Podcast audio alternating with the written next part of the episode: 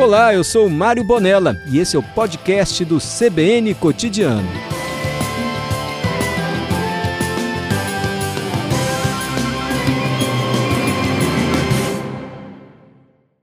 Doutor Antônio, obrigado por conversar conosco aqui na Rádio CBN. Boa tarde. Boa tarde, eu agradeço a oportunidade. É sempre bom falar para a população e poder ajudar. Sim. Doutor, a gente já ouviu relatos de médicos, mas de maneira empírica, assim, dizendo, olha, eu estou vendo aqui no hospital muita gente chegando com um problema mental depois da pandemia, até como se fosse uma sequela da Covid. Isso já consegue ser medido hoje? Isso é uma sensação ou isso é um fato? É um fato. Hoje nós percebemos claramente que há um aumento das doenças mentais. Em quem nunca teve quadro nenhum, então, há um aparecimento, melhor dizendo. Que já Doutor, vamos fazer alta. o seguinte, aqui está ruim ouvir a voz do senhor. A gente vai tentar outra maneira de falar com o senhor, uma outra ligação, e daqui a pouquinho a gente retoma a entrevista, pode ser? O senhor me perdoe, mas é porque para o ouvinte não está muito legal o som. E agora a gente retoma a conversa com o doutor Antônio Geraldo, presidente da Associação Brasileira de Psiquiatria. Doutor, é, eu interrompi a conversa porque o som estava ruim, justamente quando o senhor dizia que é fato de que pós-pandemia aumentou e muito o número de pessoas com problemas mentais, ansiedade, depressão. É como se fosse uma sequela da Covid, a gente pode afirmar isso?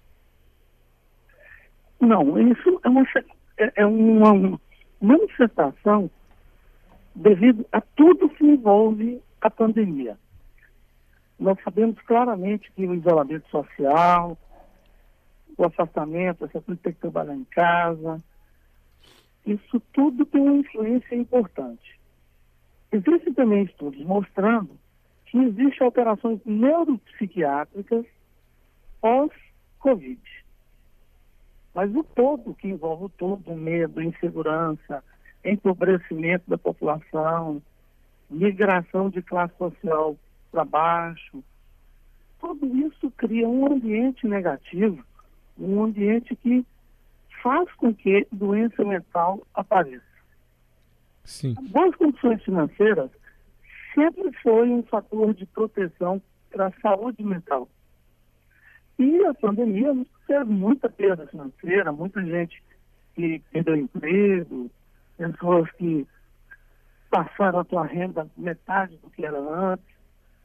Tudo isso tem uma influência muito forte, muito negativa fazendo com que apareçam doenças mentais em quem nunca teve, fazendo pessoas que já tiveram alta reagudizar um quadro psiquiátrico e pessoas, pessoas que estavam estáveis, sem nenhum quadro mais, voltar a ter um quadro tendo uma recaída, que a gente chama, e precisando mexer em medicação, aumentar o número de, de psicoterapias, com quem nunca fez terapia iniciar.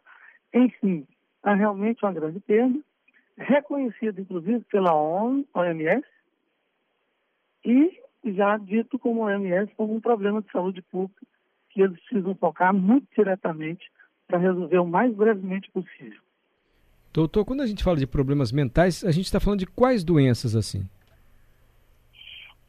Bom, nós temos doenças que a população nunca viu falar, né? Nunca soube como Gilles da Tourette, síndrome de Huntington, mas nós estamos falando também de depressão. Nós somos o segundo país do mundo com mais pessoas deprimidas, ao contrário de todo mundo falar que nós somos um país de pessoas alegres. Nós somos o primeiro país do mundo de pessoas com transtorno de ansiedade. Aí vem anorexia, bulimia, transtorno de pânico, transtorno obsessivo compulsivo, transtorno de ansiedade generalizada, transtorno de ansiedade social, todas as dependências químicas, enfim, todos esses quadros são psiquiátricos e que são muito piorados em função do preconceito.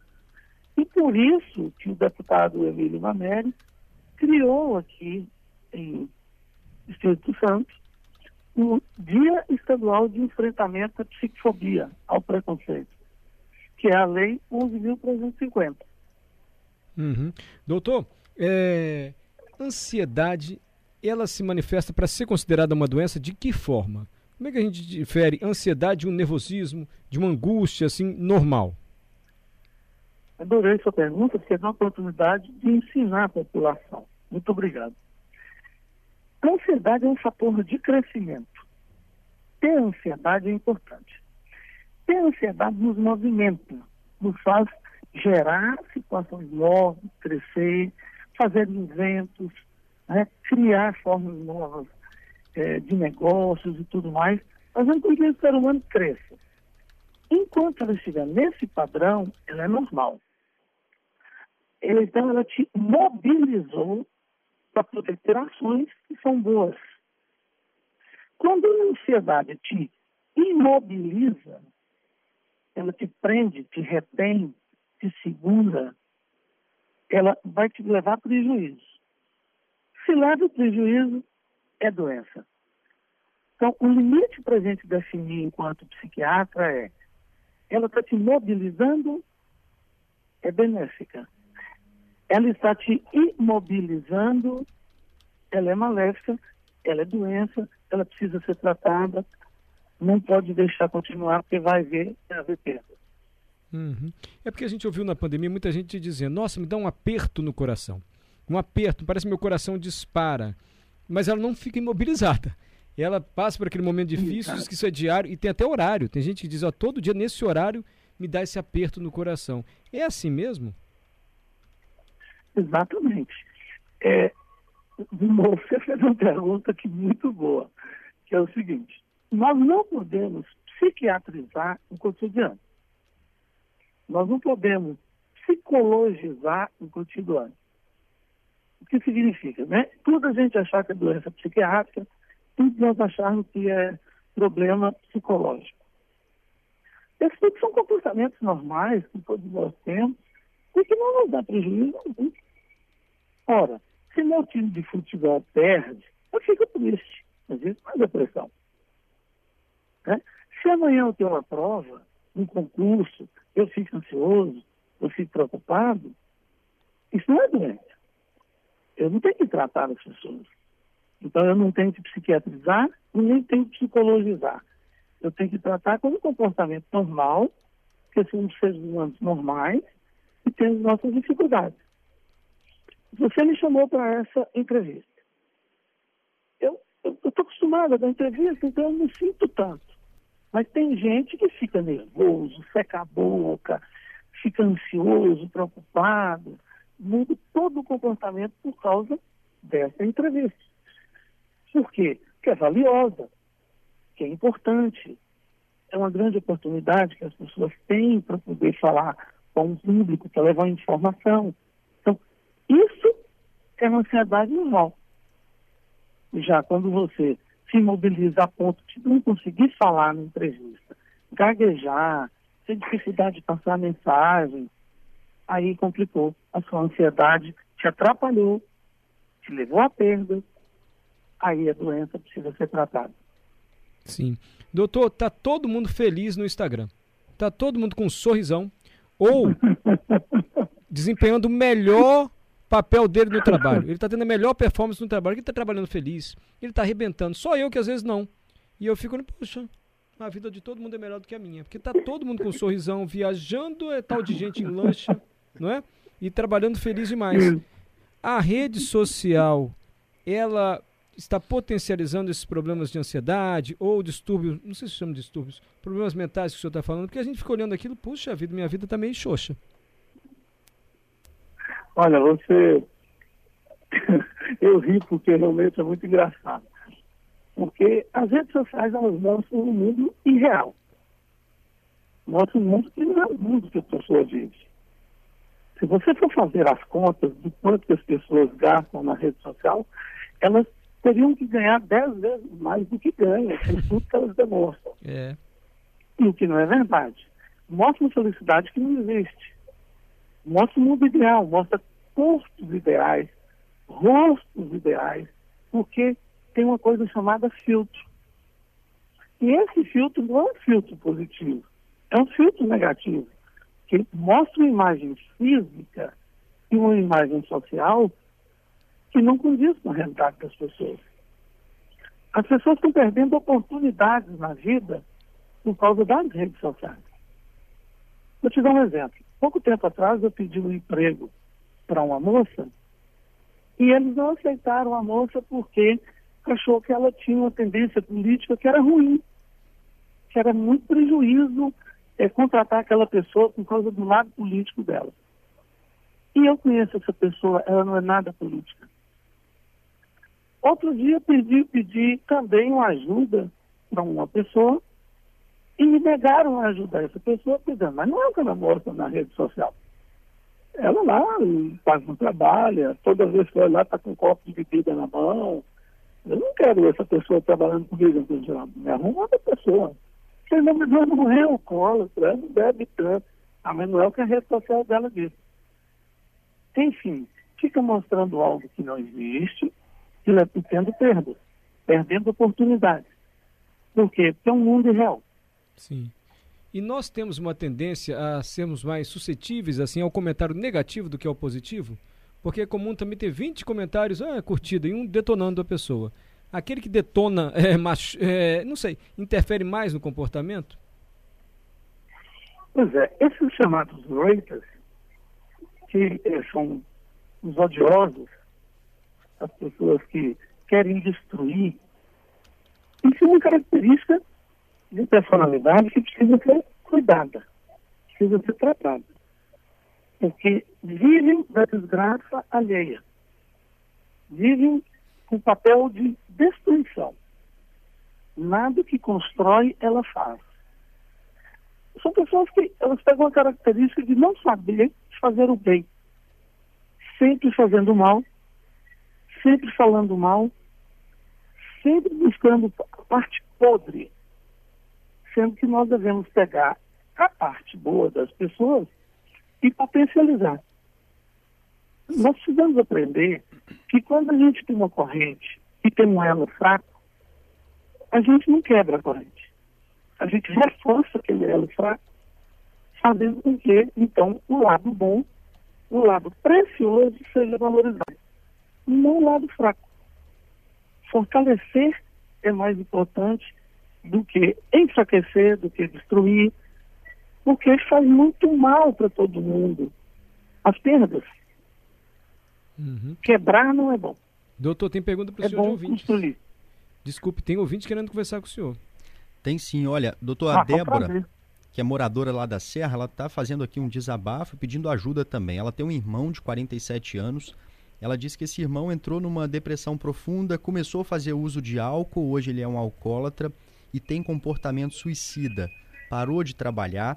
Ela disse que conseguiu para ele psiquiatra, psicoterapia, mas ele não foi, ele não tem essa disposição para fazer a psicoterapia, por exemplo, perdeu o benefício do INSS e ela disse que está esgotada, não sabe mais o que fazer e está pedindo uma ajuda aqui. Como é que faz quando chega nesse nível, com uma depressão profunda dessa e agora com o alcoolismo também junto?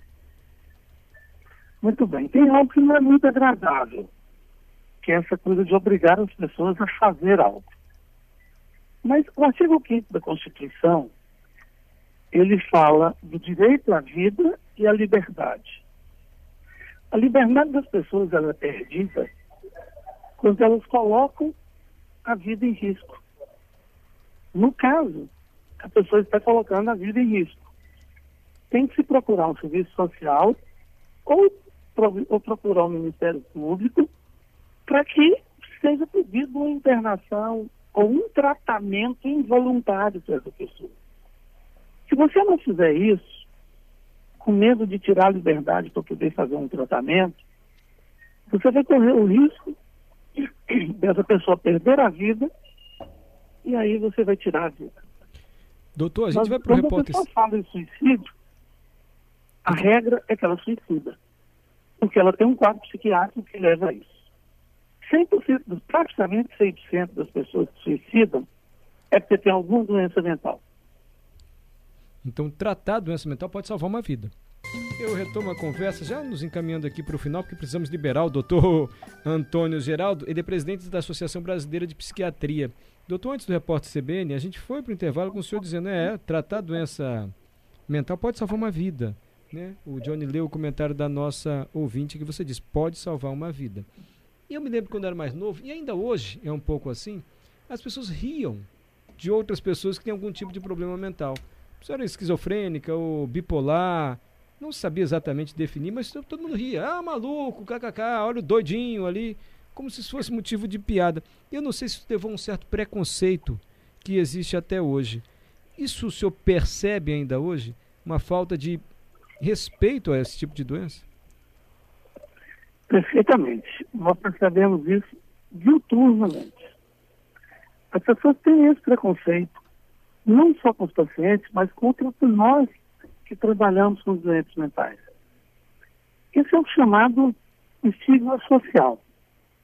As pessoas começam a olhar para o doente mental e os tratar com indiferença, com desrespeito, negando emprego, negando trabalho, família não permitindo que se namore, muito menos que se case com alguém que tem uma doença mental, como se fosse uma doença de terceira categoria, como se fossem pessoas de terceira categoria. Esse preconceito é tão grande, é tão forte, que em função disso, que o, o deputado Mameri mandou fazer um estudo aqui para poder saber se é igual ou pior do que outros lugares. E aí que ele fez a proposta do projeto de lei, que a lei saiu, que é a lei 11.350. Por que isso? Para ver se reduz, criminalizando, você reduz o risco. Se você aumenta o cuidado. Porque a gente tem também um estigma estrutural, que é o quê? É a estrutura da sociedade que é estigmatizante. Por exemplo, você fala assim, para você entrar na empresa, você tem que fazer um teste psicotécnico. Eu tenho um exemplo de que, que foi a pessoa que me ajudou muito em preconceito, que foi do chicanismo, quando ele disse para mim, cria um nome, Antônio Geraldo. Cria um nome para dar um significado do que é esse estigma, do que é esse preconceito. Aí eu criei esse neologismo psicofobia. E o chicanismo já dizia que só, ele não sofria preconceito porque era uma pessoa diferenciada. Mas, se ele fosse fazer um, um, um teste psicotécnico, que é uma das questões ligadas ao estigma estrutural, ele não passaria porque ele tratava de depressão há 24 anos. Quer dizer que nós, vamos, nós perderíamos, então, um gênio da televisão brasileira por causa do preconceito, por causa do estigma. E assim a gente tem várias pessoas geniais que perderiam a possibilidade de apresentar sua genialidade por causa do preconceito, por causa do estigma. E é, o, preconceito estrutural é tão grande que você tem serviço de emergência para cardiologia, ginecologia, clínica médica, ortopedia, você não tem para psiquiatria. Você tem ambulatório para poder atender consultas de cardiologia, endocrinologia, diabetes, pressão alta, tudo isso, mas você não tem ambulatórios para atender as pessoas que padecem de doenças mentais. Isso é um preconceito estrutural. Você não dá a chance da pessoa se tratar. Sim. Se alguém hoje, da minha família, da sua família, da família de qualquer um de nós, pensar em suicídio, vai onde? Procura onde? Vai ser atendido onde? Vai ser cuidado onde? O preconceito estrutural é isso. É o que nega emprego, é o que nega assistência médica, é o que retira as pessoas da sala de aula, que ah, tem doença psiquiátrica, não pode ficar nessa turma. É o preconceito, por exemplo, que faz desaparecer, sumir, isolar todos os autistas acima de 18 anos. Você não tem nenhum tipo de serviço específico para autista adulto. Você só tem isso para autistas até 18 anos de idade. Que são as escolas, que são de escola para pessoas especiais. Né? Já não, não é nem a forma correta de dizer, mas é assim que dizem. Mas só até os 18 anos. Então, assim, o autismo exala, desaparece, acaba aos 18 anos de idade? Não. Então, por que, que não tem nada? Que é o estigma estrutural. Entendi. Doutor... Leva, então, as pessoas a ter o autoestigma, e isso é grave porque não trata, não procura ajuda, não procura emprego, não tenta crescer e ter cidadania, porque isso lhe é negado. Doutor, é, para a gente encerrando, assim, nós podemos ter atitudes que nos previnem de ter ansiedade, desenvolver uma depressão, algo que a gente pode fazer, assim, não sei se exercício físico, se leitura, algo no nosso dia a dia? Temos sim. Nós temos como atividade física diária, faz promoção da saúde e prevenção de doenças. Quando você tem bons relacionamentos sociais, também ajuda a prevenir doenças, a promover a saúde. A boa alimentação também trabalha nessa linha. Evitar o uso de cafeína, nicotina, álcool e outras drogas também ajuda a prevenir doenças e promove saúde. Ter vida saudável, ter tempo, horário de acordar, horário de dormir, horário de sentar-se à mesa para almoçar, para jantar, relacionar com a família, criar envolvimentos positivos, tudo isso ajuda a prevenir doenças, a promover saúde. Né? Vivência ao ar livre, luz solar, tudo de graça, fácil, está aí para a gente ajudar a prevenir doenças e promover saúde.